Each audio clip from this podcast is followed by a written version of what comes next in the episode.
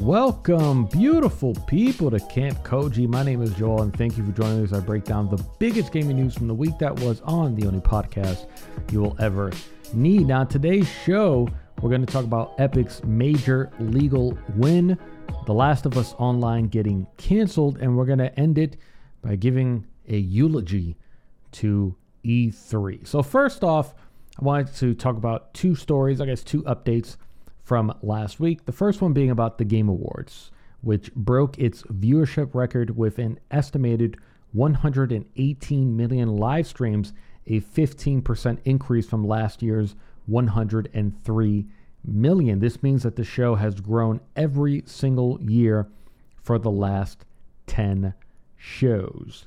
And I'm not really surprised by this. I don't think anyone should be really surprised by this. Especially because, you know, from the very beginning, Jeff and his team decided to make this a live stream experience and then choose not to sell streaming rights to any one platform. And I guarantee you that platforms have tried. I there's, there's just no way that Twitch and YouTube have not tried opening conversations about having the show exclusive on their platforms when, when, when the stream happens.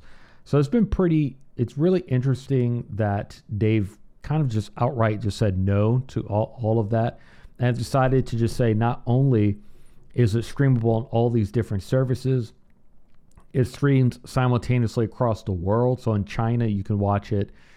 I think their equivalent is Bilibili. I might be wrong about that, but you can watch it on one of their large uh, platforms. I think the same could be said for a lot of countries. I don't know the exact number of places that have this uh, multicast. And that's one thing I do love about the Game Awards. It really is a global event, not just for, uh, you know, the showing of it, but also with the voting process. A lot of, not a lot, but all of the outlets, over one hundred outlets that vote on nominations and then eventually vote on the winners, are from publications all around the world. Some from Brazil, China, Japan, and you can see a list of those on the official Game Awards website. So that's pretty cool. But that's definitely why that number is so high. And it's also why the Oscars or the Grammys will never, ever, you know, surpass it.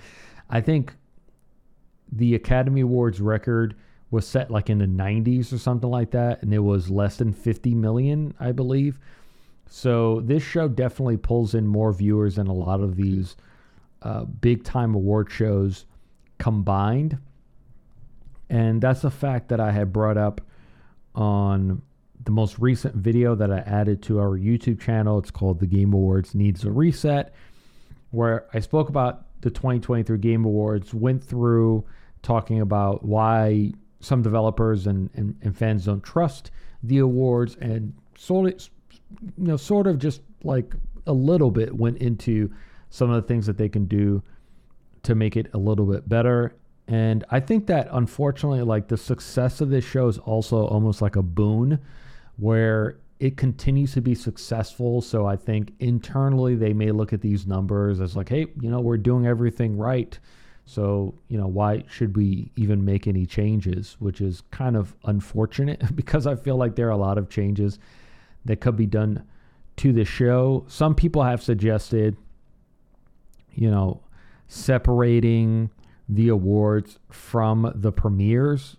I've heard a lot of people saying like, hey, split it ninety minutes. So ninety minutes is just premieres and then ninety minutes is just awards. And I disagree with that because once the awards start, then, you know, you're going to, your viewership is really, really, really going to drop.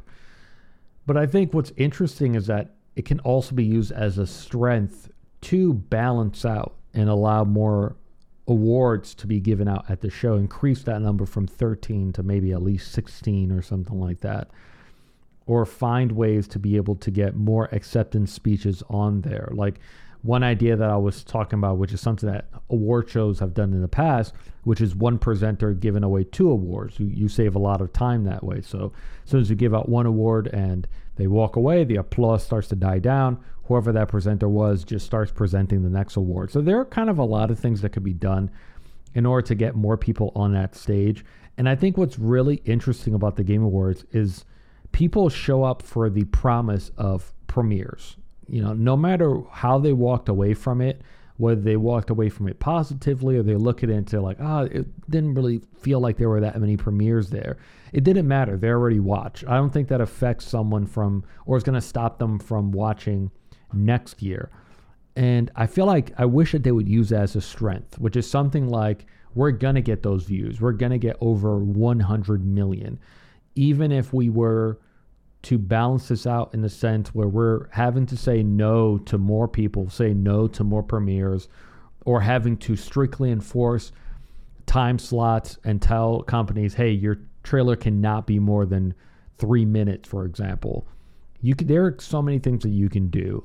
And uh, it's kind of unfortunate that I feel like that viewership is looked upon as like, okay, look, it, it looks like we're doing everything right, instead of it being like, well, we know people are going to show up, so let's use this opportunity for next year to actually do a much better job, or just literally just do a job of really properly celebrating the year that we just went through. Because I feel like that's one of the biggest problems with this show. It really doesn't celebrate the year that we had. It really just celebrates what's going to be happening within the next few years.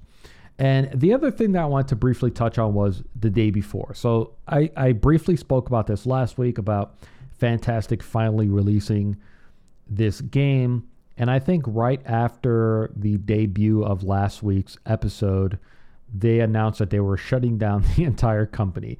And that means that they shut it down just four days after the game launched. The game has now been removed from purchase on Steam. You can't even buy it anymore. And they revealed that they are working with Steam to ensure that anyone who requests a refund will be granted it. This is, how do I put this? I, I, I want to say it's really funny. I'm going to walk away from this thinking that this is something that I deem extremely hilarious for so many reasons. And one of them being, you know, the most successful cha- the most successful video on my YouTube channel is titled, Is the Day Before a Scam?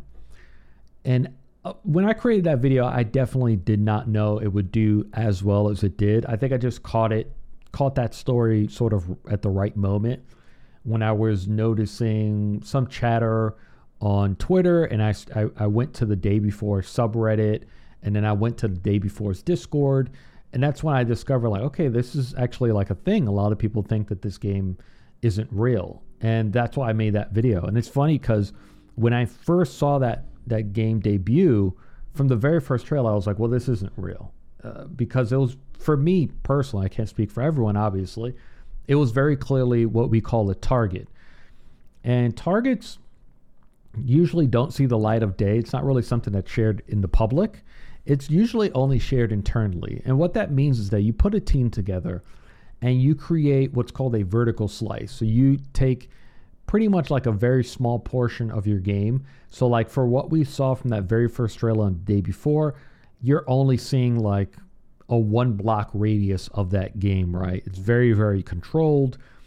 You know, everything is cranked up to the max, right? Everything looks really good. There's ray tracing reflections, and you know, uh, coat is moving in the wind. The, the the weather effects are amazing. The animations look amazing, and it's simple. It's because you haven't added, you know, ninety-seven percent of the rest of the game. That's why you're able to sort of crank everything up. But you know, as you add more stuff, you can't you can't hold on to that same fidelity.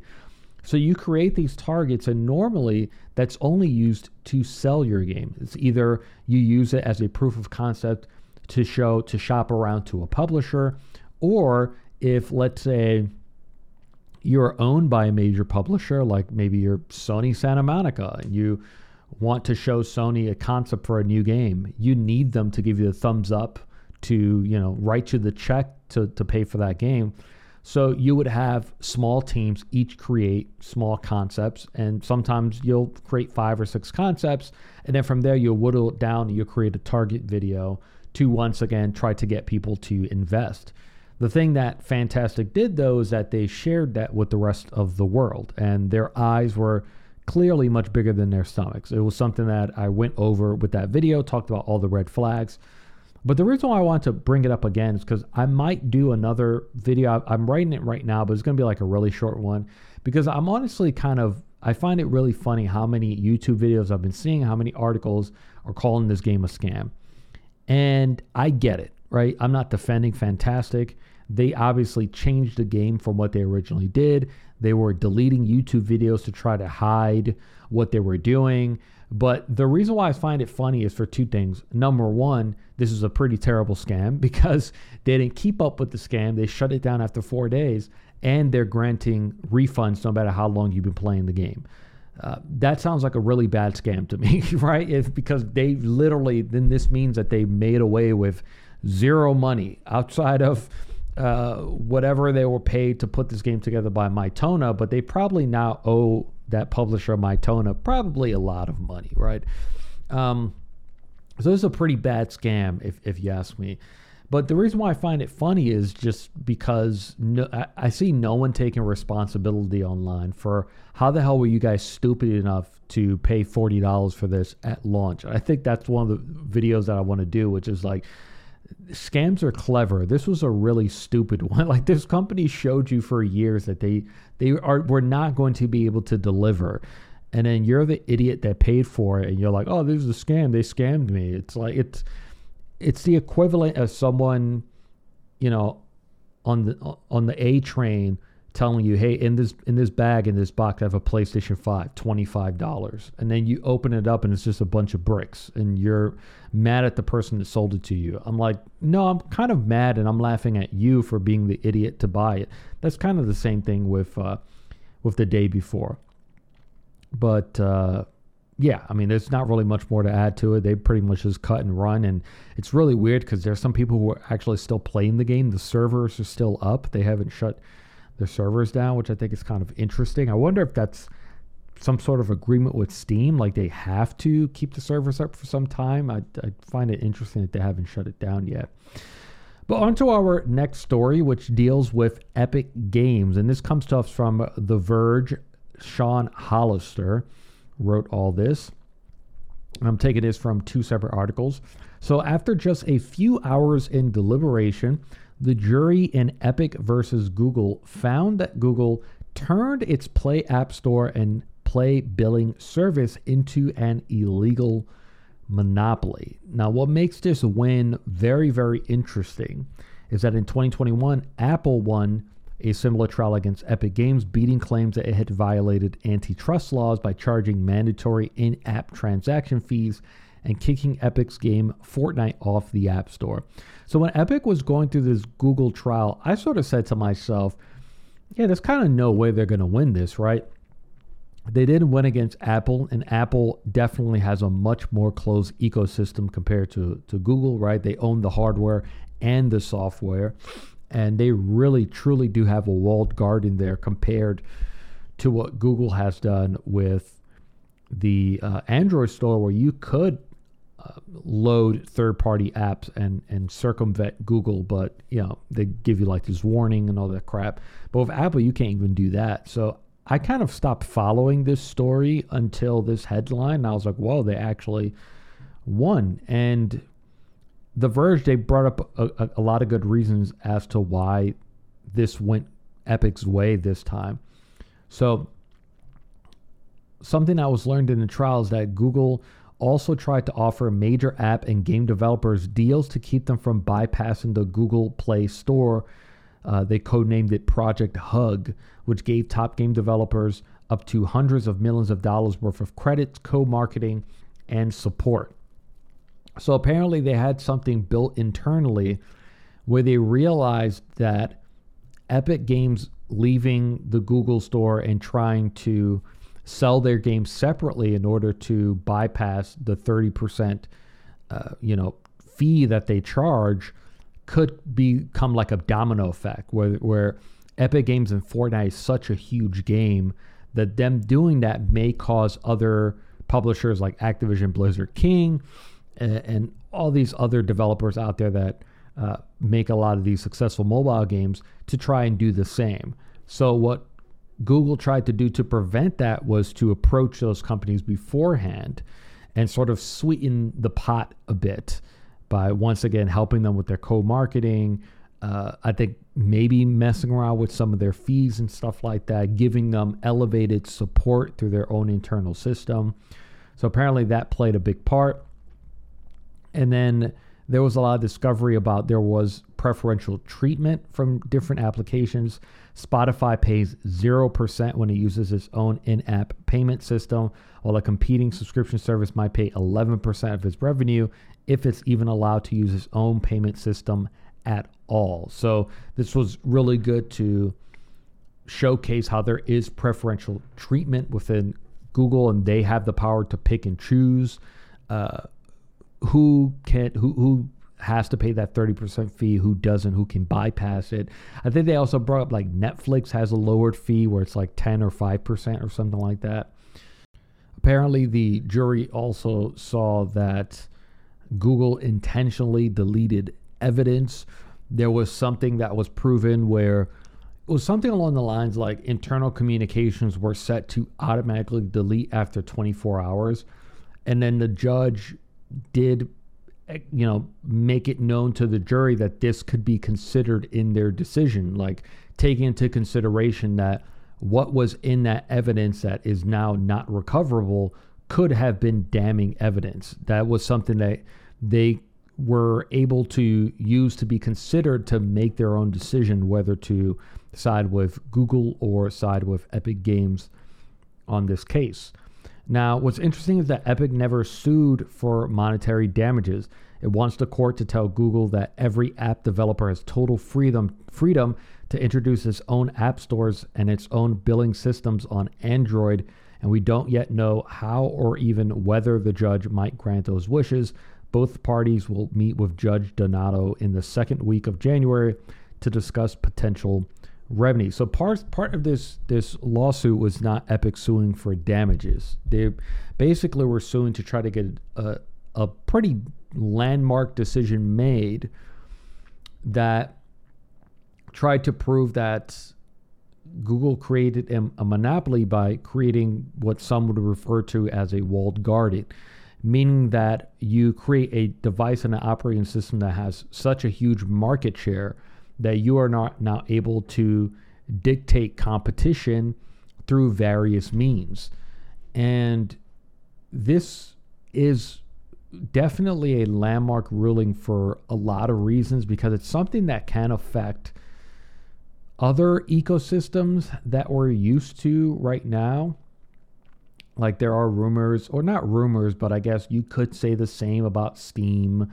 You you could even say the same about PlayStation, Xbox's own stores. The fact that their competitors aren't allowed to sell their goods on the stores that they themselves have put together or built. But obviously those are a lot harder. Steam would probably be easier to prove in terms of, I wouldn't say that they have a monopoly, but that they have so much market share at this point in time that they can really dictate the ebb and flow of pricing for games, especially pricing for P C games, because they have so much market power.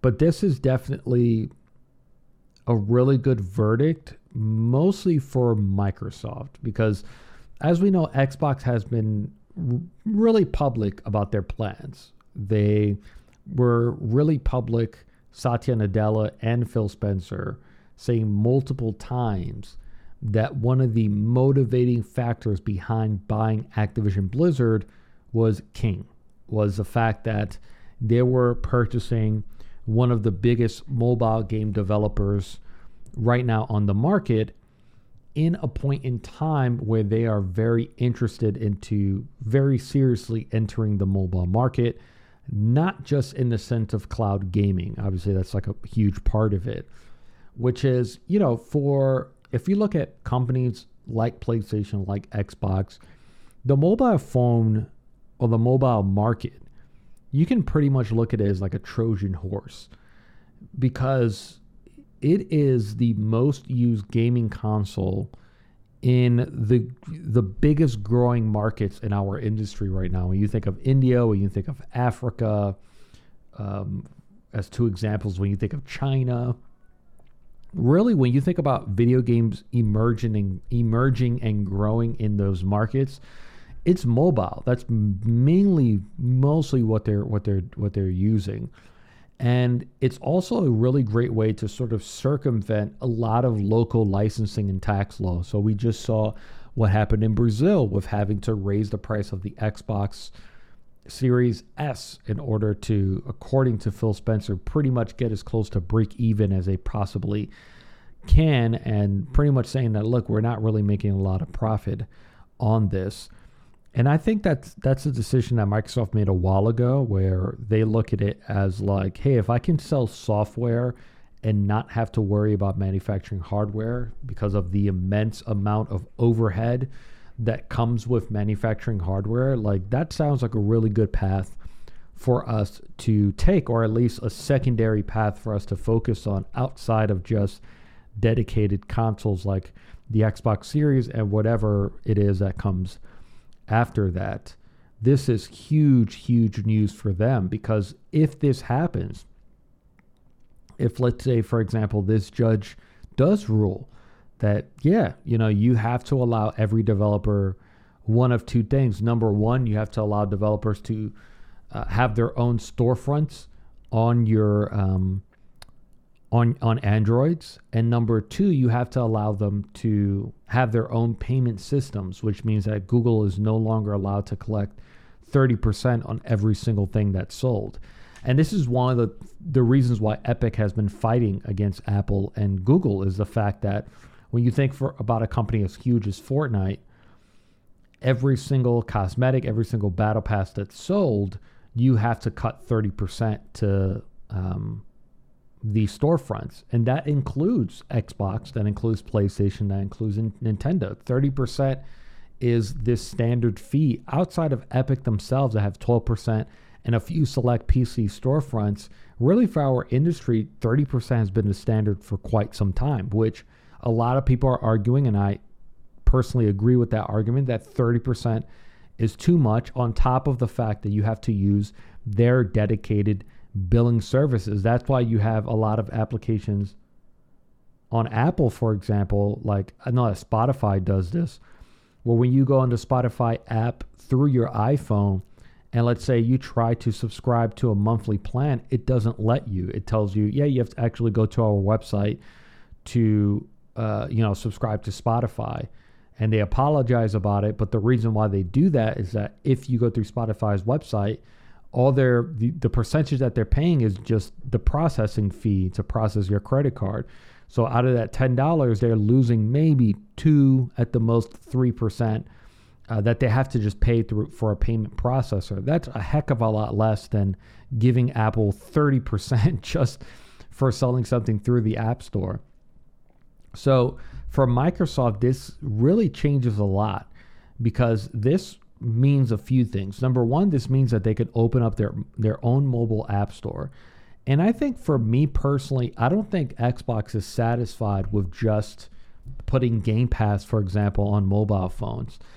I think for them, they truly want their own mobile storefront. They want, I, I truly believe, and this is obviously just a theory, that Xbox wants to be like the Steam of mobile games. They want to create a storefront where they, they are creating teams, and they're they're going out there, especially to indies, and trying to acquire these games that launch exclusively through their mobile store, um, and maybe launch simultaneously on, all, on on Xbox and mobile. And then, of course, you have the advantage of being able to be a publisher that owns so many I P and so many video games for you to exclusively launch through your mobile store. And if this decision were to come down to the, from the top, then that means that you can successfully open one of these stores on Android. And, you know, obviously this wouldn't affect Apple at this point, but at the very least, you can open up this storefront on Android, which is the world's most popular operating system. It's definitely not Apple. I know a lot of iPhone users think it is. But this this is the golden goose. Like, if you're Microsoft, you're like, yeah, if one of these two had to win, I want Google to win this one, because if I'm not mistaken, out of all mobile phones used around the world, seventy percent of them are running Android as an operating system. So for Microsoft, it's like, well, this is the bigger share. So this is the one I would rather be able to open my storefront up to. Um, yeah, I mean, we'll have to wait till January to find out exactly what this means, but this is a really, really, really big deal. And then this also sort of applies extra pressure against Apple, because I know that, I believe it's in Europe that they're really trying to fight to get something similar passed for Apple. And they've been pretty successful. If you think about a lot of like the good things that Apple has done lately, it's because the E U forced them. So when you think about them finally moving over, joining the rest of us, the rest of technology, uh, and using U S B C, that was an E U law. When you see them introducing more parity with messaging with Android phones, that was an E U proposition that they're now adhering to. Um, so yeah, it's we'll, we'll just have to wait and see to, to, to see where this goes. But this is a major, major landmark ruling. Next story is about Last of Us. So last week, Naughty Dog announced the cancellation of The Last of Us Online. Part of their statement reads, quote, "We've made the incredibly difficult decision to stop development on The Last of Us Online. The multiplayer team has been in pre-production with this game since we were working on The Last of Us Part Two.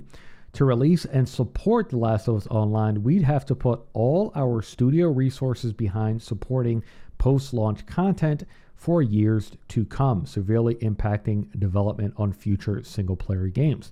So we had two paths in front of us, become a solely live service game studio or continue to focus on single-player narrative games that have defined Naughty Dog's heritage.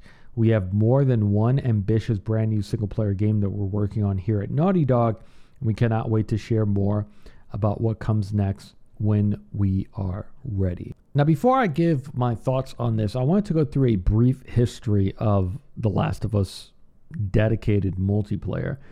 This mode was first confirmed in twenty nineteen when fans expressed disappointment that The Last of Us Part Two would not ship with a multiplayer mode. So when it was revealed that Last of Us Part Two would be single player only, a lot of fans were upset. They thought that there was going to be a return to that factions multiplayer mode. And Naughty Dog put out a statement that basically said, hey, it was something we thought about, it was something that we were working on. But as we were working on it, we realized that, I can't really say it verbatim because I don't have it in front of me, but they were basically sort of implying like we we what we put into it was growing so big that it wouldn't make a sense as just a side mode, and that they wanted to really focus everything on single player. And that was the first time that they confirmed that it was possible that this was kind of growing into its own thing. That was in two thousand nineteen. In June two thousand twenty-two, Neil Druckmann released concept art for the game at Summer Game Fest. Around May two thousand twenty-three, that was when Sony revealed that beyond fiscal year twenty-five, they expect their business model investment to be sixty percent live service and forty percent traditional. And in that same month, Naughty Dog announced that the list of The Last of Us Online would be delayed. Shortly thereafter, Bloomberg's Jason Schreier published a story that claimed The Last of Us Online was delayed to reassess its quality and learn long-term viability. That's when Jason Schreier revealed that Bungie was actually one of the biggest reasons why it was delayed.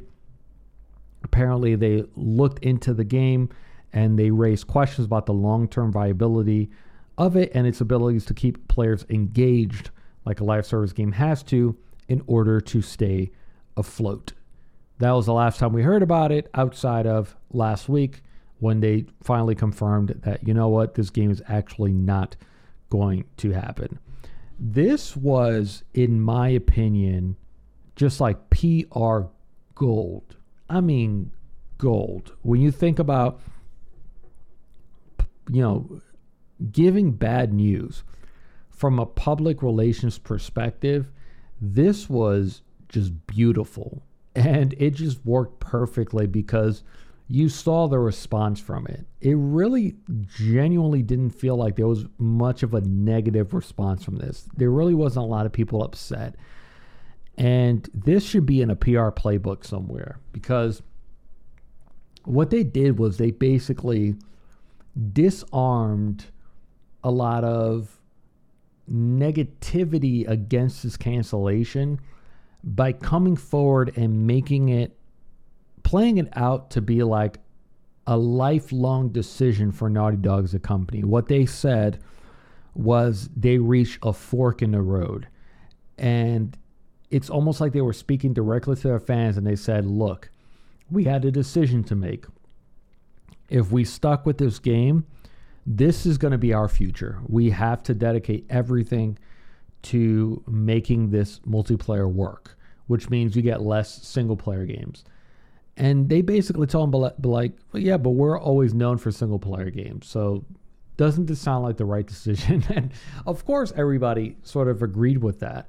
The other part of it that I found very interesting is that Naughty Dog made it sound like this was their decision, and I don't agree with that. Um, they sort of made it sound like, you know, we made this decision, uh, and that doesn't really seem true to me, uh, because if this was truly a Naughty Dog decision, in my opinion, this game would never have become what it became. Um, that is proof right there, and just sort of a reminder that Sony owns this studio. Let's be honest. This game probably started off as like um, almost like a remaster of that factions mode. I guarantee you that it started off something like really small that way. But Sony, over the last two years or so, two to three years, noticed something that some a, a lot of other companies are noticing, right? Which is the money is in live service. As much as our fans enjoy these single-player games, there is profit to be made. We're doing well. They pale. completely pale in comparison to live service games. It's it's literally just not even close. And sometimes I, I, I brought this up in the past where there's a particular article and there's a headline, and I think it was from the gamer dot com, where the headline pointed out how HoYoverse, the company behind Genshin Impact, uh, Genshin Impact generated more revenue than the entire PlayStation division.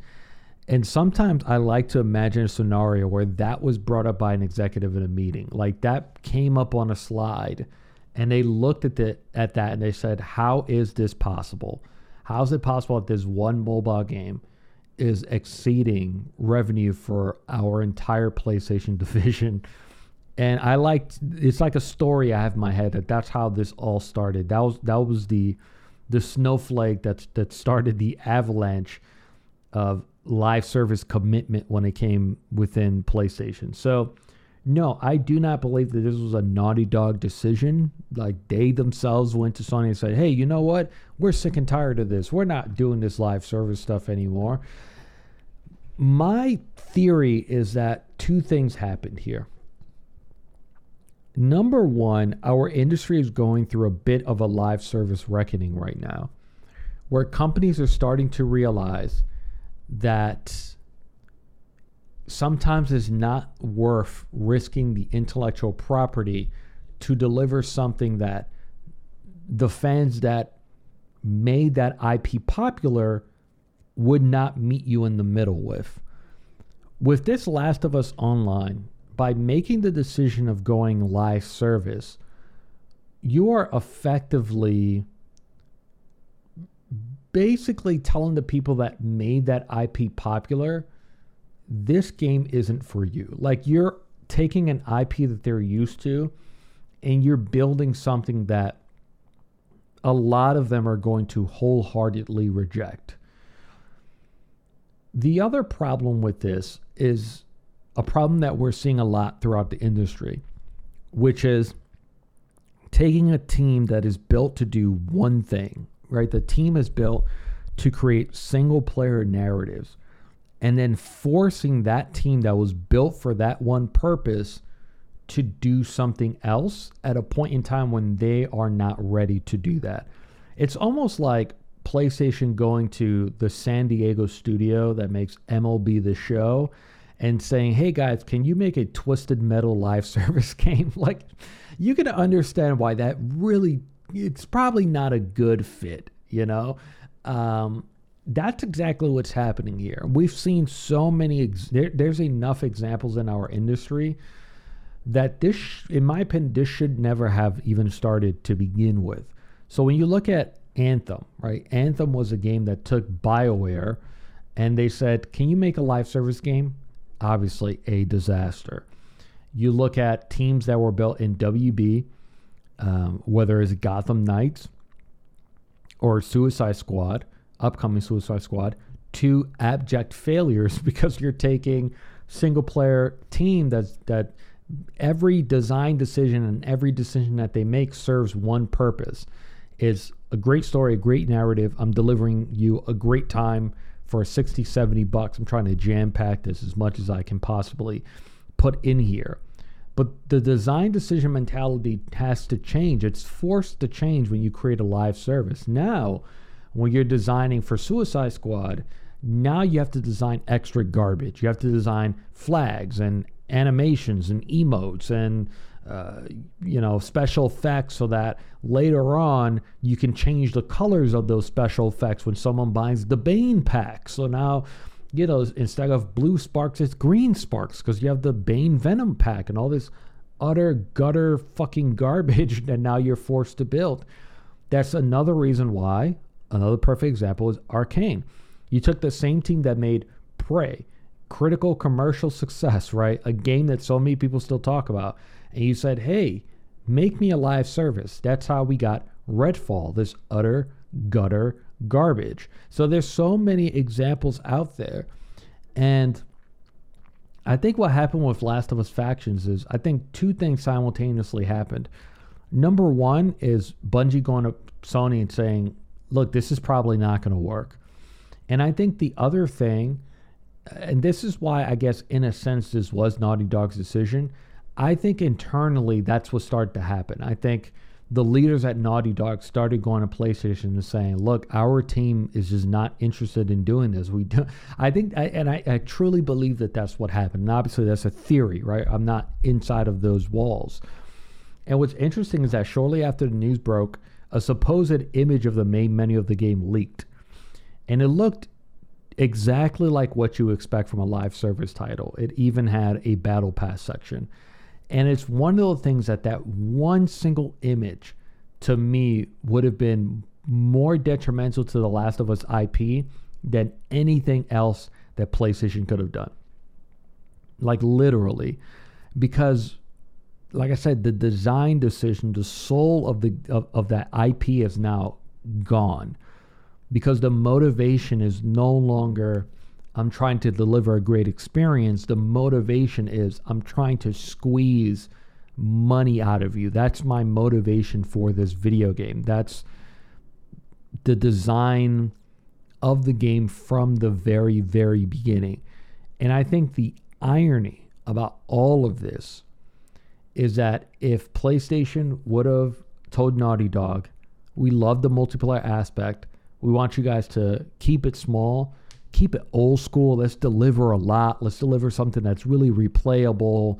We're not going to really make promises on like adding a bunch of stuff, but let's deliver a lot of maps, a lot of weapons, uh, make it as replayable as we possibly can.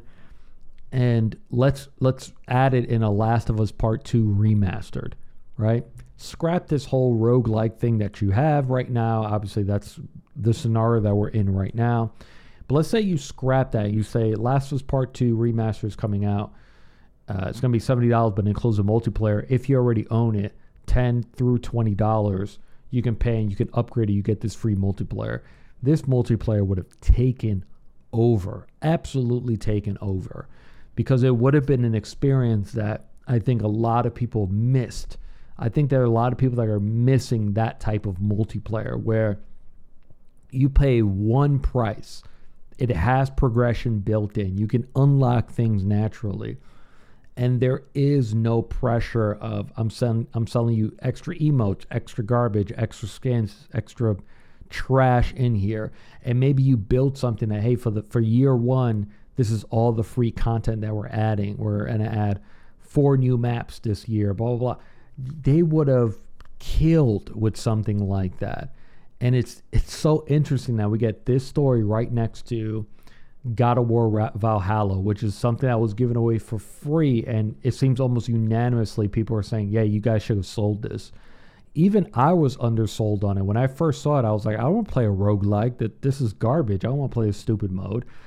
But I haven't been able to play it yet, but I'm reading all these stories about how, like, yeah, they actually added a lot of story. It's a really beefy uh, addition to the God of War lore, and I'm just, like, upset. I'm like, Sony, you guys suck. Your marketing, like, your P R did so well with this Naughty Dog thing, but, but now your P R, your marketing did such a poor job of of selling uh, such of ex- an expansive D L C and making it sound like it's just, like, nice little throwaway free mode that you're adding to it.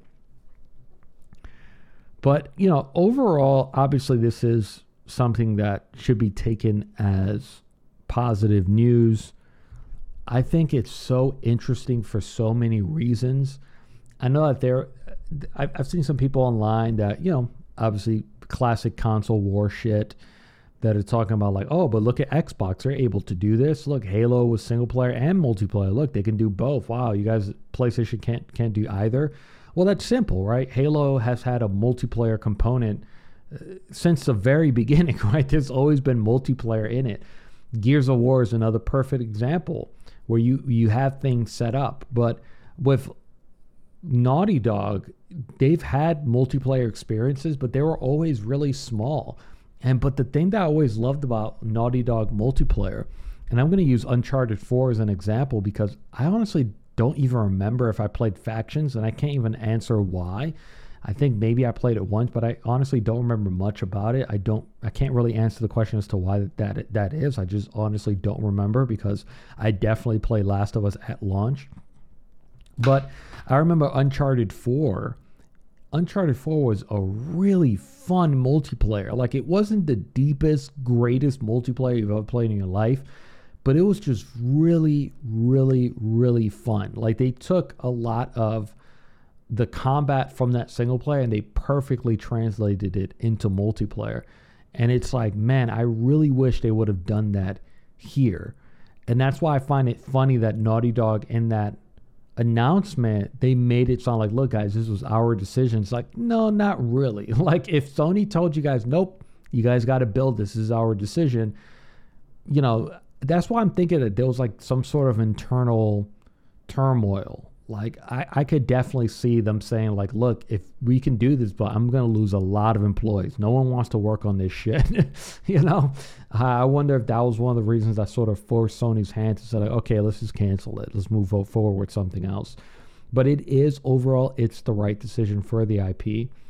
And I, I, I don't think this is the end of live service for PlayStation, but I think that PlayStation needs to invest into teams that are built to do this. Teams that Sucker Punch, Naughty Dog, uh, Insomniac, they are not built to do live service. It's a completely different design philosophy, which is really good that you, you know, bought Haven Studios and they're working on fair games. That's a studio that was built from the ground up, hiring people to build just that, to build a multiplayer experience. So I, I kind of think that that's the route that they need to go. They either need to start working with Uh, other third parties in order to become almost like a second party publishing for something multiplayer, sort of like they're doing with Helldivers, for example. Uh, and for the love of God, bring SOCOM back. Like, SOCOM, that's a good idea for, for, for something multiplayer if you guys want to do live service. Stop taking existing single player I P. I don't think that's a good idea. And finally, before we go, we have to talk about E three. So E three, unfortunately, as of last week, is officially dead. The official E three account tweeted a photo that read, quote, after more than two decades of E three, each one bigger than the last, the time has come to say goodbye. Thanks for the memories. The E S A, the E S A's president and C E O, Stanley Pierre Louis, or Louis, told the Washington Post, quote, we know the entire industry, players and creators alike, have a lot of passion for E three. We share that passion. We know it's difficult to say goodbye to such a beloved event, but it's the right thing to do given the new opportunities our industry has to reach fans and partners. This is I'm I'm going to say it's sad. I'm not going to go as far as to say it's really sad, and I, I want to elaborate on why that is. E three is was always an interesting event because it was always something that, as gamers, we always looked at it as like the Mecca, right? It was like the Super Bowl for us, and I think it was something that so many gamers thought about and really wished to attend at some point. And obviously for a while it was really industry only. It was only, I think, the last year that it was public, which was E three twenty eighteen nineteen or something like that, that they started to make it public, which in my opinion was one of the reasons why E three was dying, uh, outside of them not really innovating in terms of the digital landscape. They should have been innovating a lot earlier than they were doing. But E three was one of those things where I always tried to explain to people that I myself attended three separate E threes. I attended once as a writer for a website. I attended once as as part of a publisher when I was with Nintendo. And then the last year that I attended, I just went as a freelancer, just pretty much to hang out, took a couple meetings here and there, but it was really just... It was the first time that I just kind of went to enjoy E three. And it's always an interesting thing where I always try to explain to people that, number one, if you went there as a consumer, it was the, it was, I, I didn't think it was a good thing to go to, simply because I think if you looked at it as like, oh, I want to go and I want to try out unreleased games. I don't know how anyone did it. I truly don't understand. When I was at E three, the only times that I played or viewed or did anything at E three was if I was on a press list for it or I was invited through a connection that I had, because I don't understand how people can wait like three, four hours to like to play anything. Like I remember... One of the years that I went, they had Resident Evil two Remake playable. I was like, man, I want to try this. So I was like, I'll try next morning. I'll try coming early. And of course, the corridors were already filled. The doors open. People are running like animals pretty much. And I told myself, I was like, no, I'm not doing this. I'm not running through a crowd of people where if I trip, I can probably get stomped to death. I was like, I'm not, I'm not doing this. I'm not playing this game. So I walked over to the Capcom booth, and of course I was already in line. I asked, I was like, how how long is the wait? And they said, it's probably an hour and a half. I was like, nope, not interested. Like, there's, I, I can watch Resident Evil two. I can get how it's going to work without me having, having to actually touch the controller. So to me, opening it up to the public was sort of like bad because it defeated the purpose of E three. E three was never about being open to the public. It was never about playing games. It was a trade show. That's how it started. It was a show focused on doing two things, uh, you know, on behalf of publishers and developers. Number one is it was a trade show and an opportunity for you to sell to retailers. That was probably priority number one when you were at E three, which was trying to convince large retailers around the world, taking meetings, whether it was distributors, third-party distributors, or you know major publishers like Nintendo, Xbox, uh, to maybe publish or pick up your game, or large retailers, GameStop, Best Buy, Walmart, to convince them to make a large order of your video game that's supposed to come out in the holiday. The second purpose of it was obviously marketing, in order to use the press as a vessel to sell your game. So once you open up to the public, now you're losing the reasoning behind the trade show. It just kind of doesn't make any sense. The other problem is that you, by opening up to the public, you are now putting more pressure on developers and publishers. Number one, you're putting up way more pressure of of, of booth design, which if you're a press person, it doesn't matter if I'm meeting you inside of a room that doesn't have painted walls, or if it's a hotel room, it doesn't matter. I'm there to cover this game and write a story. Um, The other thing is you add pressure to the demo itself, where if you're showing a demo to press, you know, I've played demos before where it crashes or, you know, some textures are missing or things like that, or the frame rate might crack or or or or, or dip a bit. But as a, you know, a, per, a writer, a journalist, content creator, whatever, you have like this understanding of, of okay, this is early, that's going to happen. When you open something up to the public, you have to ensure that your demo is as perfect as you can get it, because now you have the public and cell phones and being able to record footage of a video game and say, wow, this game sucked because the frame rate kept dipping. Uh, and they're not going to really share that, yeah, this is early in development. So you can create so many other problems when it comes to that. Um, so I think that opening up to the public was kind of a mistake. And then the second mistake, I think the biggest reason why this is dead, is because they just didn't innovate when it came to digital showcases. They should have seen the writing on the wall when Nintendo started doing their own directs and everyone started doing their own things. And then especially when PlayStation pulled out and PlayStation was like, look, this is getting too expensive for us. It doesn't really make any sense. We'd rather control our environments ourselves. At that point in time, the E S A should have came together and said, maybe we need to make this a little bit more digital and, and, and make it happen, which is what I find ironic, because that was the main reason why Jeff Keighley left. According to Jeff Keighley himself, he said that that was one of the things that he was trying to convince the E S A of, of like, look, we have to change. We have to modernize. This thing has to be a lot more digital. And I think the E S A was like, no, I think physical is still the way to go. And that's when Jeff Keighley said, yeah, I'm done. I'm leaving. And that's when he tried to start his own thing, which is now the only thing happening in June, which is the Summer Game Fest. And, you know, for me, I think if someone asked me what's the biggest thing I'm going to miss from E three, it really is, once again, what the show was made for. It's a lot of networking. It was really good to connect with other writers, other journalists.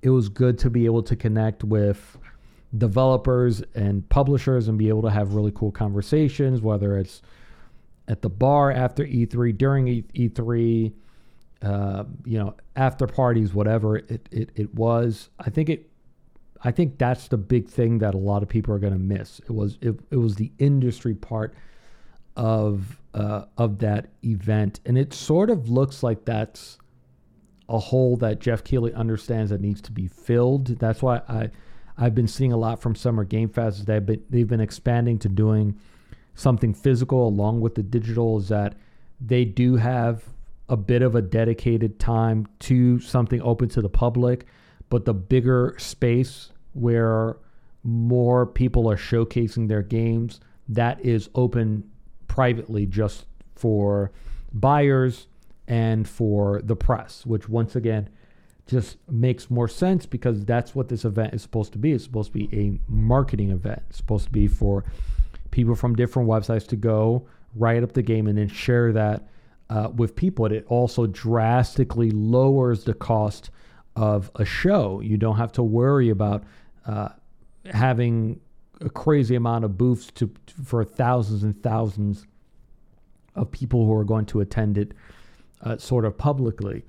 So I don't know. It's, it, it's just kind of weird, because it's like, that's like the big thing that I'm going to miss, because I was looking forward to attending another E three, but that was sort of my biggest reason for attending, was reconnecting with, you know, people I used to work with at Nintendo, or reconnecting with other people around the industry that I've worked with. And that's just kind of, I'm not going to say it's gone now. That's been replaced, I guess, with Summer Game Fest, which to me is sort of, it really kind of is another issue, and kind of an interesting one, which is Jeff Keighley now owns Uh, or or runs and heads the three of the biggest um, events for our industry for the year, which is Summer Game Fest, which now stands alone in the month of June. Um, we have Gamescom Opening Night Live, which takes place in Germany. And then we have our premier award show, which I just said had over was one hundred thirteen million viewers, happening at the end of the year. This one guy now heads these three major industry events. And it's like, it's the Kanye West track. No one man should have all that power. I feel like that's a really, really powerful position to be in. Let's let's kind of be honest. And I think that, I think what Jeff is going to do, which is kind of, it's really interesting, which is that Jeff Keighley has not addressed this. There has still, to this day, has not been a single post about E three dying, which is really interesting because every time E three in the past has said either they're canceling the, the, an event or they're scaling back. I know he did it last year when E three said, hey, sorry, we're actually not going to have an event this year. He immediately tweeted, hey, Summer Game Fest happens June eleventh or whatever the date was. Like, yeah, kind of petty, but I understand it, right? It's his show. He's trying to sell it. So I was baffled by the fact that when this happened, he didn't come forward and say, yep, Summer Game Fest was, is still happening. It's happening in June, and sort of capitalized on E three's cancellation. He also just didn't address it or say anything at all, which I kind of found really interesting. Maybe I missed it. I'll have to go back to his Twitter. But he always talks about how E three got him his start. He he attended, according to him, he attended the very first E three, which happened in nineteen ninety-five. So I don't know, just kind of a bit interesting, the fact that he did not address this at all, the fact that it's um it's been canceled. But I think what he's probably going to do with Summer Game Fest is now work alongside Microsoft, Nintendo, and PlayStation to... Um, I, I think that June will still be like a a hot moment for marketing for our industry, but I think obviously a lot of it is going to be digital, and I, I can see Jeff Keighley sort of working around the schedule of the big three, and maybe if Ubisoft has their own showcase again, for example, and turning Summer Game Fest into almost like the umbrella that everything else is contained under. And Summer Game Fest would be the website that you would now go to to find out what's happening this second week of June. P C Gaming Show is Tuesday at five. This show is happening at eight. So I could see him trying to coordinate and make sure that nothing kind of bumps into each other, because I feel like that's still an important job to happen. That was one thing that E three did well, was to make sure that it benefited us as viewers and it benefited the press, to ensure that no two events were happening too close to each other, for example. And yeah, I mean, it sucks. Definitely rest in peace. I had so many amazing, amazing moments during my time at uh, at E three. I think I think one year I went, which is kind of funny because I think it was like twenty sixteen, seventeen was the year I went. Skull and Bones was playable on the show floor, which is just really funny because that game still hasn't come out. And it was like the very, very first version of it where it was just multiplayer, not really live service, garbage focus, whatever the hell this thing has sort of turned out to be. Um, but yeah, like a lot of a lot of moments, a lot of my memories from E three or outside of E three was having, you know, breakfast at this one famous breakfast spot that's right around the corner from E three that a lot of um, people go to uh, at night after, you know, because it's open twenty-four hours after the after parties and stuff like that. But I think that's really what I, I'm going to miss the most, is those memories of hanging out with friends and just having fun, you know, during during those times, and be able to to connect and, and uh, connect with people around the uh, the industry. I think that's that's definitely the thing that a lot of people are going to miss. And you know, I think that Summer Game Fest is in a good position to sort of fill that void, which is good. I don't think that's really something that's going to go missing necessarily. This week's hot releases: December eighteenth, we have Terra Nil on Switch. December twentieth, we have Resident Evil four Remake, iPad, iPhone fifteen Pro, and Mac. Time for us to wrap it up. Stories we didn't have time to get to. Activision Blizzard has entered into an agreement with the California Civil Rights Department to settle its twenty twenty-one case alleging sex discrimination in its employment practices for fifty-four million dollars. As much as forty-six point seven five will be paid to female employees who claimed they'd received inequitable pay. nine point one two five million will cover attorneys' fees. Um, Activision Blizzard definitely got off pretty easy when it came to this. Uh, for a few reasons. According to California, they could not establish, I guess, in, there wasn't enough proof that there was uh, on the harassment claims. So this payout is really just about inequitable pay, meaning, meaning that females were not paid the same as males, but apparently there were portions where it was proven that they were paid similar amounts if there were very similar um, positions, for example. In contrast, Riot Games was forced to pay one hundred million dollars in their sexism lawsuit. Uh, it's just interesting to see this finally settle, because this was famously the catalyst for Microsoft beginning to open conversations for purchasing Activision Blizzard. It's also really interesting because obviously we heard so many stories come out of Activision Blizzard. Um, we don't exactly know what's going to be the remedy to those other accusations that were made, um, but this is just kind of one thing. But yeah, fifty million is pretty close to a slap on the wrist as you can for a billion dollar company. It's kind of nothing to them. Next up, Tim Stewart implied, or Xbox C F O Tim Stewart implied, they've considered moving Game Pass into growing regions by saying for models like Africa or India or Southeast Asia, maybe places that aren't console for first, you can say, hey, do you want to watch thirty seconds of an ad and then get two hours of game streaming? This is something I can one thousand percent see happening in the future. I don't have any problems with ad-supported models uh, for streaming services. I just find it interesting. I don't know exactly how you would implement that into something like, like Game Pass. Is it something where like every three hours you have to watch a sixty-second ad and now you have to build it into the game where, what is it, like a warning screen? Like you warn the player, hey, in thirty seconds an ad is going to play. Make sure you save or pause your game. I don't even know how you would even implement something like this. Um, but it is something that I know for a fact that even PlayStation is probably considering something like this. It is, it is a really healthy avenue. Last week, it was revealed that Valve was issuing bans in Dota two by disguising them as in-game gifts. Once unwrapped, the player receives a highly toxic lump of coal that instantly permabans them. This has to be one of the funniest things I've ever seen. There was like one video that was doing the rounds of a streamer opening up one live, which was phenomenal. I just love when companies do this.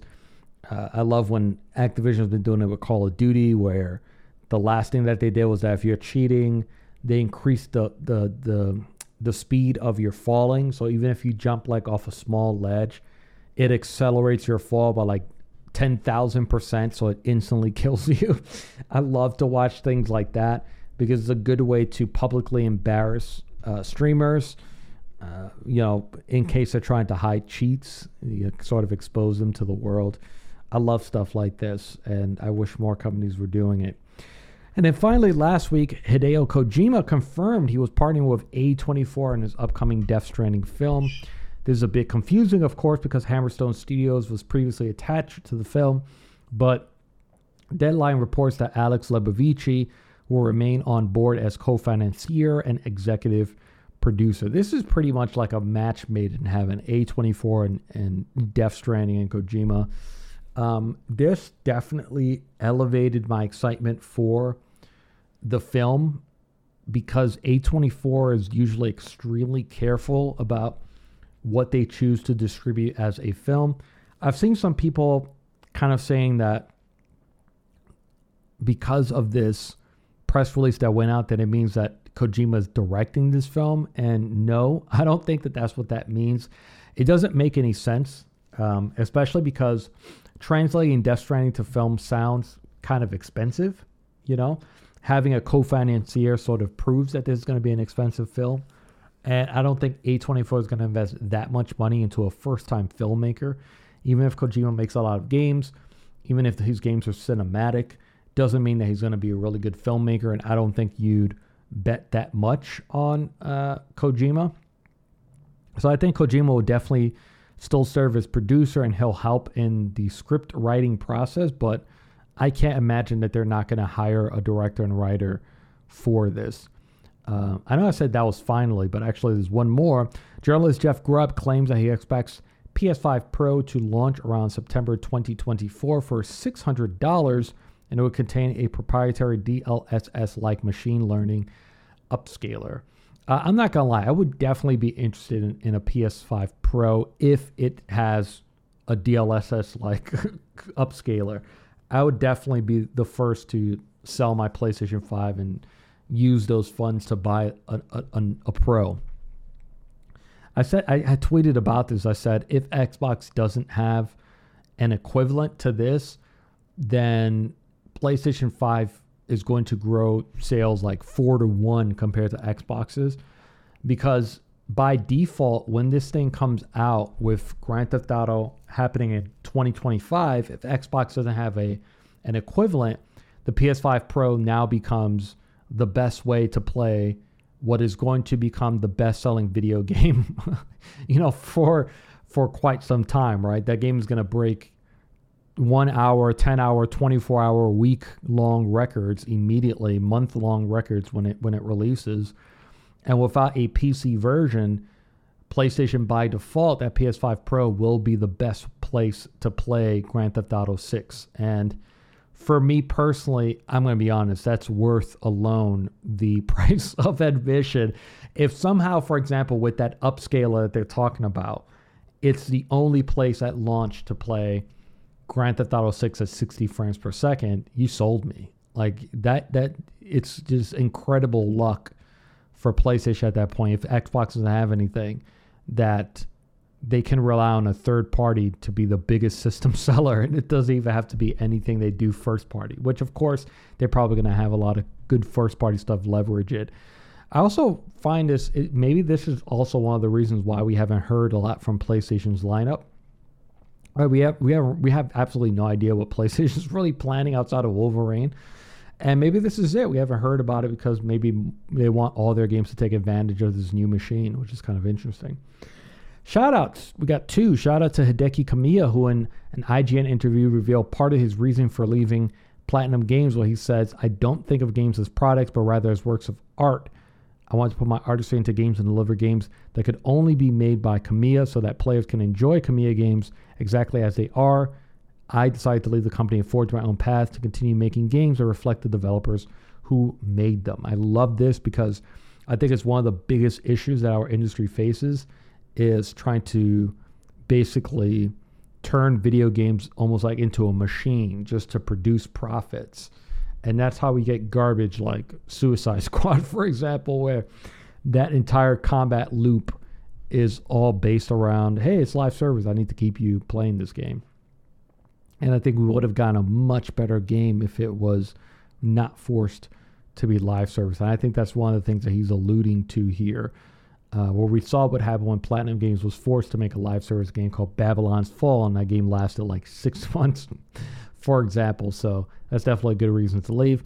And another shout out, I gotta shout out Phil Spencer. He posted his Xbox year in review and revealed that he spent nine hundred seventeen hours gaming across eighty-two games. Look, whether you love or hate Xbox, you gotta respect Phil Spencer for the fact that this man actually plays games. Let's be honest, Jim Ryan did not play video games, okay?